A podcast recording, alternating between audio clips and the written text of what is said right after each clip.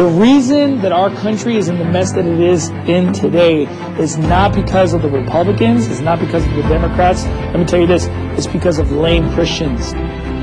There is a reproach that comes with being a follower of Christ.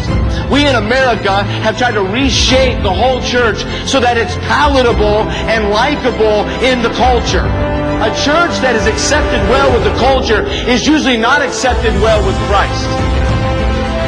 The church is a fortress, and a fortress is strength. A fortress is might. Not only a center of defense, but a place of strategic planning and offense. Our God does not expect us to wait for the darkness to enclose around us. He expects us to take up His banner and fight the darkness with His light. You want to know what the biggest problem with America is? The pulpits in this country. Gave in. Gave in to public pressure. Gave in to political correctness. One of the greatest curses this country has ever had to deal with is political correctness. Preparing the Christian to shine the light against the darkness of this world. Welcome to Our Mighty Fortress podcast. I'm your host, Ron Miller, and welcome to the show. We have an interesting subject to cover today, but first, please go ahead and hit that follow or subscribe button on the podcast platform which you're listening to us upon. Go ahead, hit that follow button. Thanks. We have several social media platforms with all sorts of material that you can listen to and read, like our fan page on Facebook when you type in the search bar the at symbol Mighty Fortress 313. And of course, if you do like to listen to YouTube, we do have a YouTube channel there where we upload our podcast. Be sure to find the channel which can be kind of tricky. So you have to put in our Mighty Fortress podcast and try to find it because sometimes the, the song will come up, which is fine But be you know feel free to hit the subscribe button and of course like the video if you do like the content you can of course check out our website ourmightyfortress.com there you can actually get the link to the youtube channel which might be a little bit easier by the way. But there we'll have articles and videos and even a link to our merch store to help support the work. And of course if you do feel so motivated to donate to the work that we do here feel free to do so through our website and our established paypal link. By following and supporting the podcast, you let me know that you care about the subjects that we discuss. Today, I want to talk about what I call the strong man's plight. When we think of a strong man, we can have images of a bodybuilder taking the platform, showing off his biceps, or some massive guy or even woman picking up some extreme heavy weight. Or maybe you can think about the Marvel Comics and the superhero, the Hulk. In both of these examples, they're kind of at two ends of reality, but I want to talk about a real person who had a significant story carved out for him in the Bible. His name was Samson, and he was definitely no green monstered Hulk, but a man that God had gifted with incredible strength and puts him much in line with such characters. Now, a plight is a difficult, dangerous, or an unfortunate situation. We're going to talk about the plight of Samson and the principles from his utterly amazing story. We'll first look at the examples from his life and what seems to be the unbelievable situations that he's put in. We'll also see the mercy and grace of God as the man deals with what the Apostle Paul calls in the New Testament the thorn in the flesh. From here, we're going to see overarching characteristics come forth.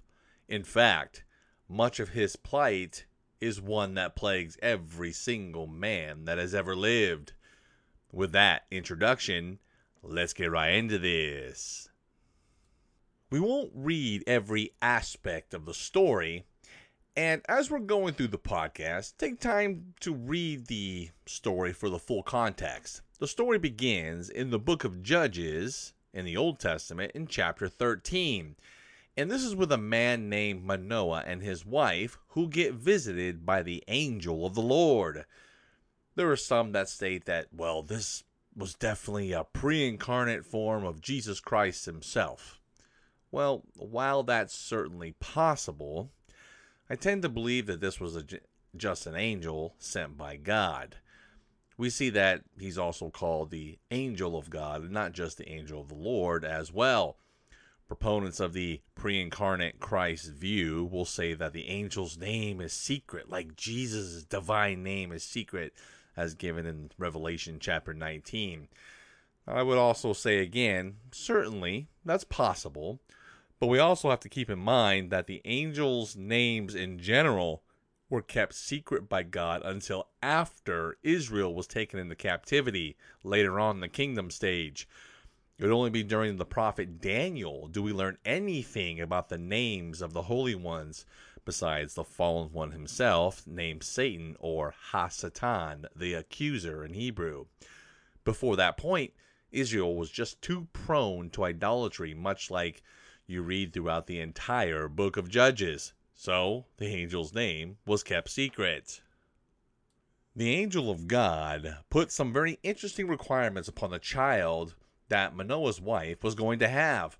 She herself was not to eat or drink anything that comes from grapes, nor wine or grape juice, nor strong drink, which is the alcoholic version. She wasn't to eat anything unclean as well. These same requirements were placed upon the child Samson and a part of the Nazarite vow that he would keep until his death. Samson was definitely a pretty significant character in the Bible and he's the only one in the book of Judges that has more chapters written about him and his life. It's almost as if God wants us to take some notes and learn from the situations that this man was put in and put himself in. I want to zero in on Judges chapter 13 and verse 25, which says, quote, and the Spirit of the Lord began to move him at times in the camp of Dan between Zorah and Eshtaol. The Spirit is capitalized here, which means it's actually the Holy Spirit of God that came down and moved Samson. It also says at times, which means it only was for specific events. This would be the primary means that God would impart his spirit in the Old Testament. You could also say that Samson was moved at times because at times Samson was moved by sin. You don't see the permanent indwelling of the Holy Spirit in believers until the day of Pentecost after Jesus' resurrection. When the Holy Spirit came down upon certain believers in the Old in the Old Testament, there was generally some sort of significant event taking place. This, of course, is outside of the moving of the writers of the various Old Testament books, which, of course, God would use the Holy Spirit to help pen these stories and these biblical books for us today.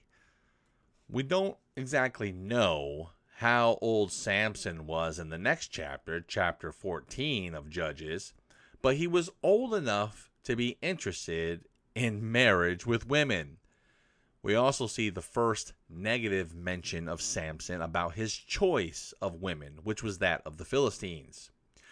Israel was not supposed to take wives of the pagans because they would lead the men towards idolatry. Now, this was, of course, true with women in Israel too, taking men uh, of the pagans for husbands.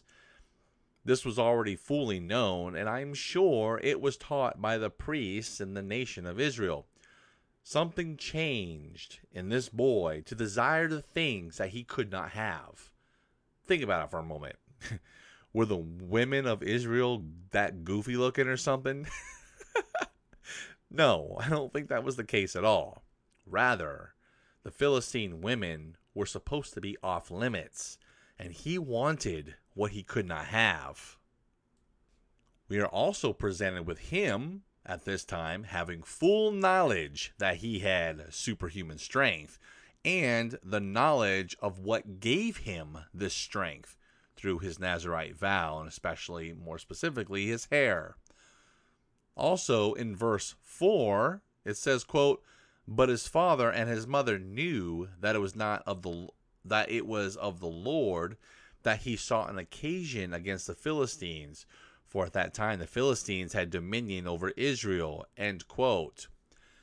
The he is referencing the Lord. And he would use Samson's lust to ultimately provoke the enemies of God. Now, this is very interesting to just park on for a moment. It's not that God robbed him of some sort of free will choice. It's just that God used the fact that Samson was going to sin to provoke the enemies of Israel. So, either way, God was going to get the glory out of this, and he would use this situation to stir up the enemies of Israel. It didn't excuse Samson for his crudeness and rudeness and choices of sin that he would do throughout his life.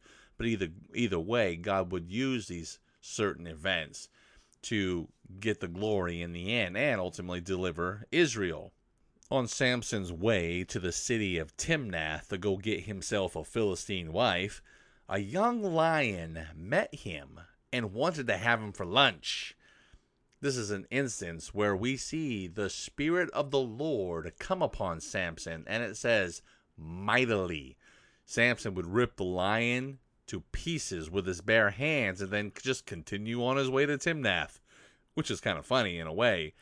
After he talked to his potential wife to be, he came back to the area where he killed the lion.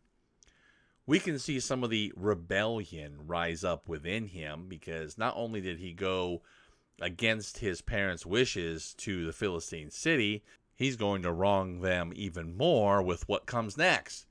He noticed that the lion carcass had a swarm of bees and honey in it.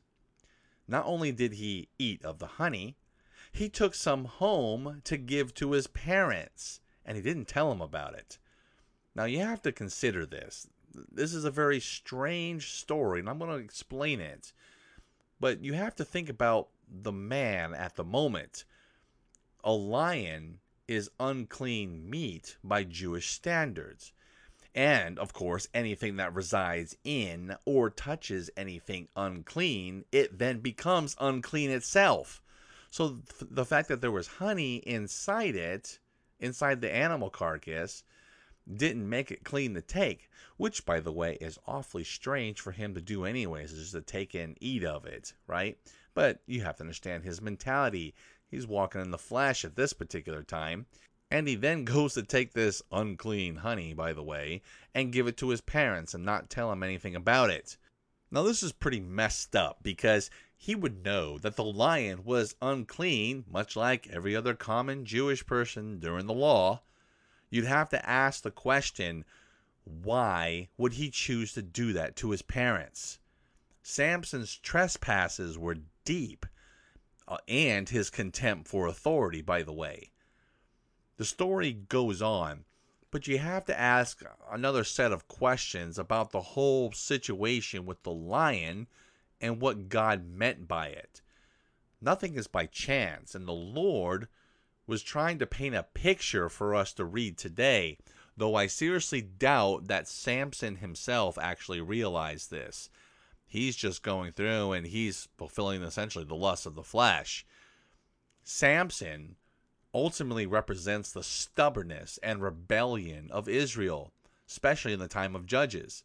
Despite being strong and mighty because God giving uh, the nation strength, the strength was contingent upon certain rules laid down at the foundation of the nation, much like the rules that were laid down for Samson's strength at his birth. The Holy Spirit of God would come upon Samson, and this too would represent Israel with the power of God against her enemies, and that lion, or the Philistines, would be defeated and utterly rent in pieces. Despite Israel's rebellion and breaking the law, much like Samson's taking of the honey to his parents, that honey would represent the good that would come out of the destruction of the Philistines. The fact that the honey was marred by touching the unclean lion matches Israel that they came out from the Philistines, but they're still going to bear the scars of where they came from. There are certain there are certainly you know different ways that you could take this illustration but the imagery is pretty clear of at least God, Israel, and the Philistines as the main parties in context. The story would carry on with his parents ultimately throwing a wedding party for the Philistine woman and Samson. Thirty men would come along, and Samson would provoke them by asking them a riddle. They make a wager on it as well, and they can't figure out the riddle. It was only by the Philistine man getting Samson's wife to wail and moan and complain that he would spill the secret to the riddle with her, and then she would in turn tell the men. This is interesting foreshadowing of what would happen to him later. You'd figure that, you know, this event would definitely be etched in his mind, but it doesn't. He will go out in another city, kill 30, uh, 30 Philistine men, and then bring back the spoil to pay the other Philistine men, which you can you can see the anger uh, the anger problem right there. I mean, whether or not they're the enemies of God, you just don't go kill people indiscriminately, right? We already see three issues spring forth from this story already. We see rebellion, uncontrollable anger, and lust. This is still pretty early in the story, but the pattern emerges. Now, when he had finished giving his prize to those he had, to, well, to those who had figured out the puzzle, he just left his new wife and went back to his father's house. Yes, he just left his new wife there at her father's house, which is insane. Verse 20 of that same chapter states, quote, But Samson's wife was given to his companion whom he had used as his friend. End quote. Now, this is pretty strange given chapter 15 states that Samson was pretty much gone for a while, which can be summed up to around a month or even a, you know, or a little more that there was a season change. He comes back to visit his wife, and her father said that he gave her to his friend. He ends up getting mad about that catches 300 foxes and use their tails to set the Philistine cornfields, their vineyards, and their olives afire. This is going to obviously tick off the Philistines, and they're going to come out in mass to try to kill him. This is where you're going to see the first major battle against the the Philistines. The first group comes out in verses 6 through 8, which says, quote, Then the Philistines said, Who had done this? And they answered, Samson, the the son-in-law of the Timnite because he had taken his wife and given given her to his companion. And the Philistines came up and burnt her and her father with fire. Now get that. The Philistines came and murdered uh, Samson's wife and her family. It goes on in verse 7 And Samson said unto them, Though ye have done this, I will, or yet will I be avenged of you, and after that I will cease and he smote them hip and thigh with a great slaughter, and he went down and dwelt at the top of the rock of Etam. End quote. And even after all of that, you're going to have another army come out to meet him. In verse 9, it says, quote, Then the Philistines went up and pitched in Judah and spread themselves in Lehi. End quote. It was at this point that the men of the tribe of Judah were scared of the Philistine army sitting and encamped all around and they would rather to choose to turn one of their own people into the heathen. They came to bind Samson, and Samson just kind of played along with them uh, as long as they would promise that they would not try to kill him themselves. They would bind him up. Uh, even though he, he, what was about to come next, they, they would just turn him in over to or turn him over to the Philistine army. And it says in verse 14, quote, and when he came to Lehi, the Philistines shouted against him, and the Spirit of the Lord came mightily upon him, and the cords that were upon his arms became as flax that were burnt with fire, and his bands loosened from off his hands. Meaning that whatever they tied him up with just came loose because he's super strong, obviously. You have to imagine that God is getting a kick out of this and delivering Israel from one of the strongest enemies at that time. The Philistines were known for being one of the first in developing iron weapons, which made them a formidable force. The Holy Spirit came upon Samson again, and he would pick up the literal jawbone of an ass or a donkey, meaning that the skeleton was sitting there, and he picked up the jawbone and then proceeded to slaughter one of the most formidable fighting forces in the Middle East. Something else. After wiping out the army, he was thirsty. Go figure, right? And the Lord had water come out of the hollow of that same jawbone. Looking at verse 19, it says, quote, But God clave an hollow place that was in the jaw, and there came out water throughout. And he, and when he had drunk, his spirit came again, and he revived. Wherefore he called the name of, or thereof, Enhakkore, which is in Lehi unto this day and he judged Israel in the days of the Philistines 20 years. End quote. And of course, this is talking about Samson.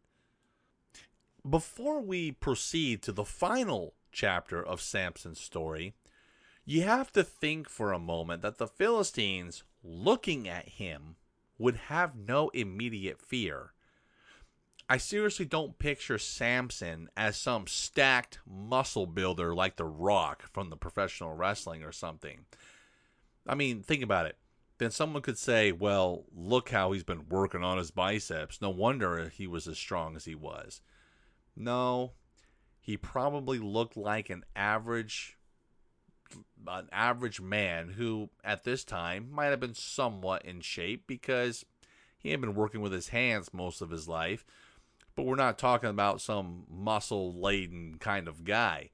The strength that he had came from his Nazarite vow, and his hair, which, of course, came from the Lord.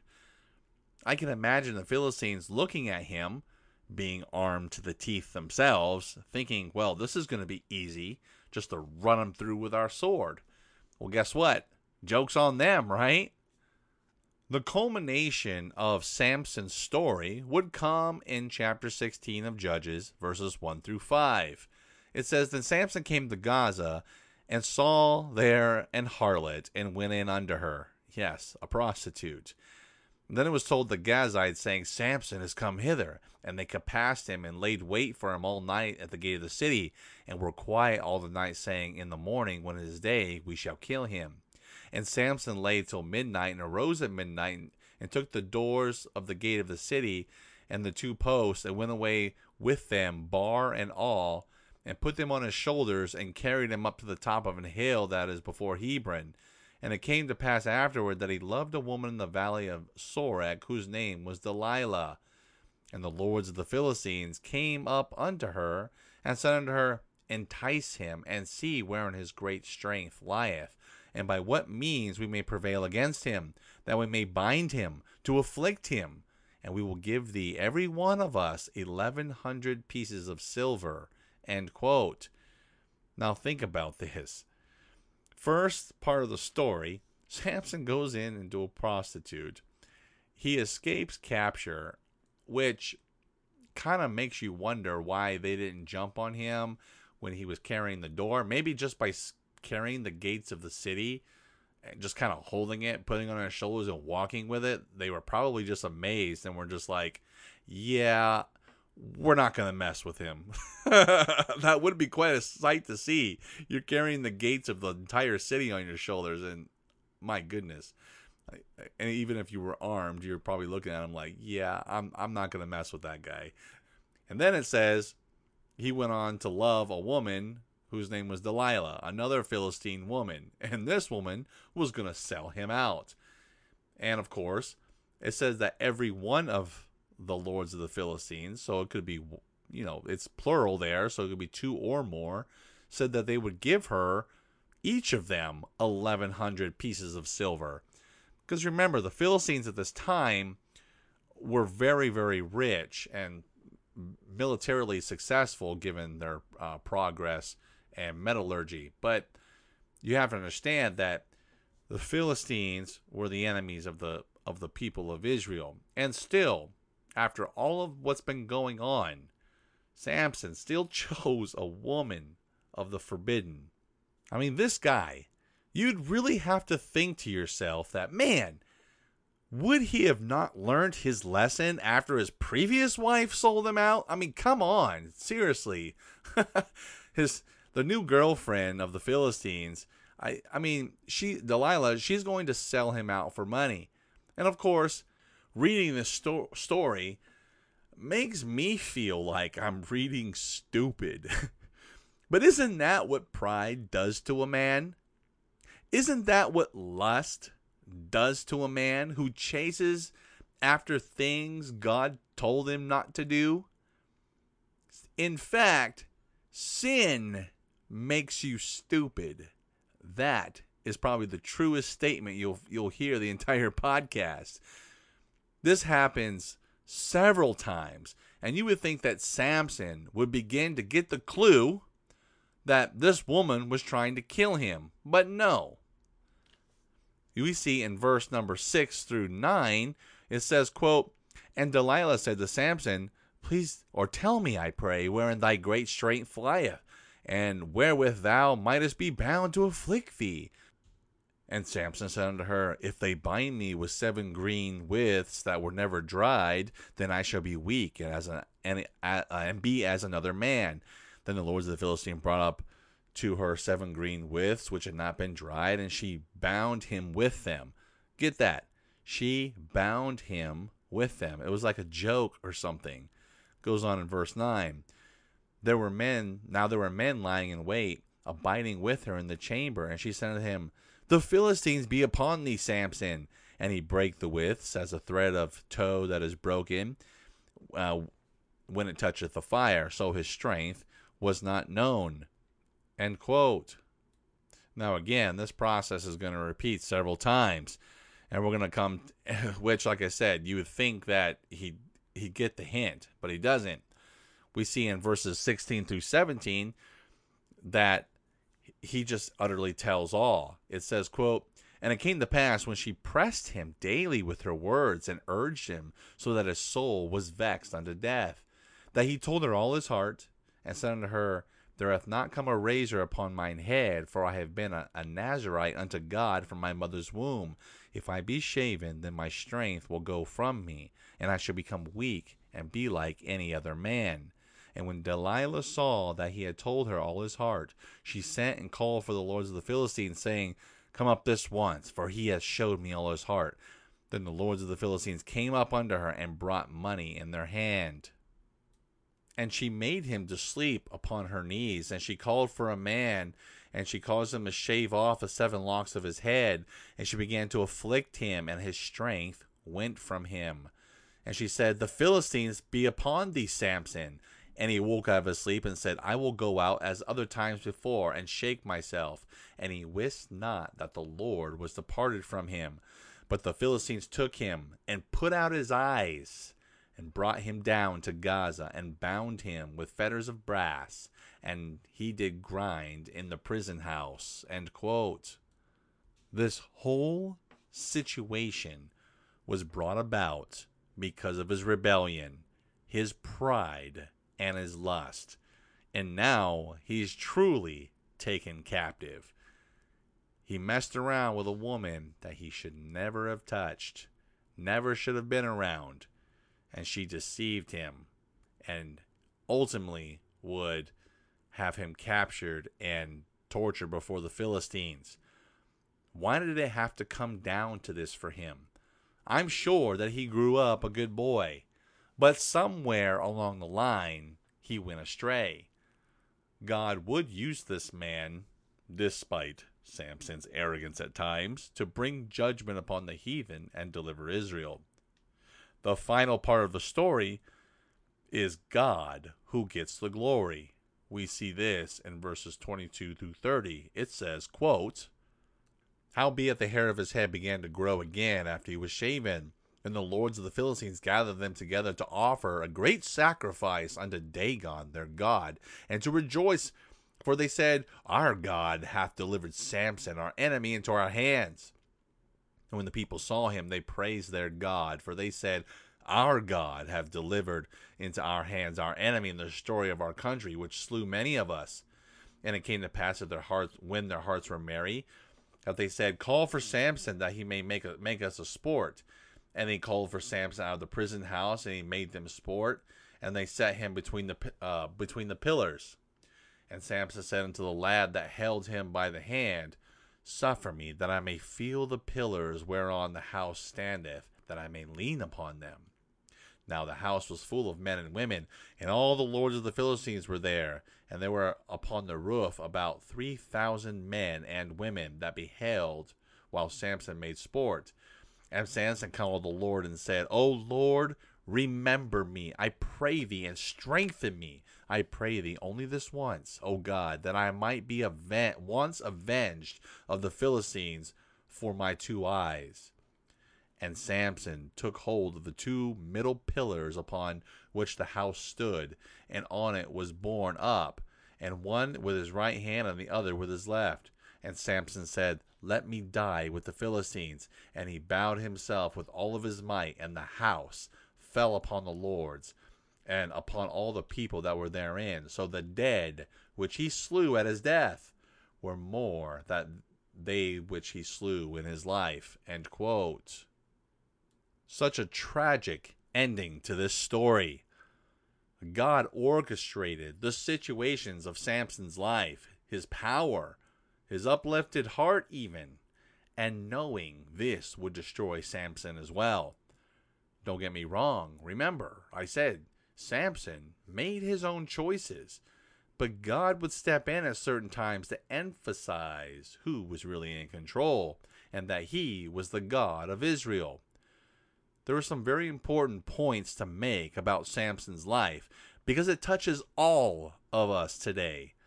First, we have to realize that Samson is shown to actually be a believer without a doubt in the book of Hebrews, chapter 11 and verse 32.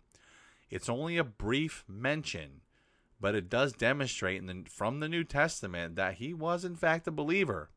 He may have he may very well been what the Bible calls in the New Testament a carnal believer, meaning he struggled with the flesh, but he was still a believer. Now, God does not sit over his kids just waiting to smash them every time they sin, which demonstrates his extreme mercy. He is no respecter of persons, and he did let the chastisement of Samson go through with his capture and ultimately having his eyes put out. I'm sure that that was not pleasant. God's taking of Samson's eyes was very intentional, that being the lust of the eyes, the very thing that was his hang up in life, especially, that's what God took. Samson's lust would destroy him and he is no different from what would happen to us if we acted the same way. Even when we're walking in life, we can sometimes act like Samson. It's so easy to trust in our own strength. We'll have to keep this point near and dear to us. When Samson's hair was cut, representing God stepping away from us because of our sin, we might know something was slightly different, like Samson did, but ultimately, we can go out thinking that we can just go out like any other time before, not knowing God is not with us. If you think about it, the three main sin categories are as given in the book of First John chapter 2 in verse 16 it says quote for all that is in the world the lust of the flesh and the lust of the eyes and the pride of life is not of the Father, but is of the world. End quote. These are the same categories that Samson failed in with a definite all of the above. Walking and acting in pride is so very, very easy to do. In fact, the person who says that he or she has this totally under control, right, Let's see how you feel after somebody cuts you off on the freeway. the point is is that it's so easy to have a misstep in the in your mind which we then switch from walking in the Holy Spirit to now walking in the flesh. While this story is truly something to read, we do have to keep in mind that walking with God is a daily venture. We have to purpose to do so every day until we draw our last breath we don't attain some sort of holiness to where we're never you know going to sin again or that we're never tempted with it. We're in fact tempted all of the time. And it's only by walking in the Spirit, the Holy Spirit, as the book of Galatians, chapter 5, starting in verse 16 says, it says, quote, This I say then, walk in the Spirit, and ye shall not fulfill the lust of the flesh. For the flesh lusteth against the Spirit, and the Spirit against the flesh. And these are contrary one to the other, so that ye cannot do the things that ye would. End quote. This point is also reiterated in Galatians chapter 6 and verse 8, which says, For he that soweth to his flesh shall of the flesh reap corruption, but he that soweth to the Spirit shall of the Spirit reap life everlasting. End quote. There is so much to learn from the life of Samson. But despite his shortcomings, we can have faith that, much like Samson, the God of all the universe will not cast us aside. We should all be so very, very grateful and thankful for his mercy and grace. We should learn from the missteps of Samson and strive to be better. That's why we read the story today. I want to thank you for listening. And be sure to follow us on the podcast media. Please take a look at our website, ourmightyfortress.com, and subscribe for more updates. Stay tuned next time for more great content, and remember to find your refuge and strength in our mighty fortress.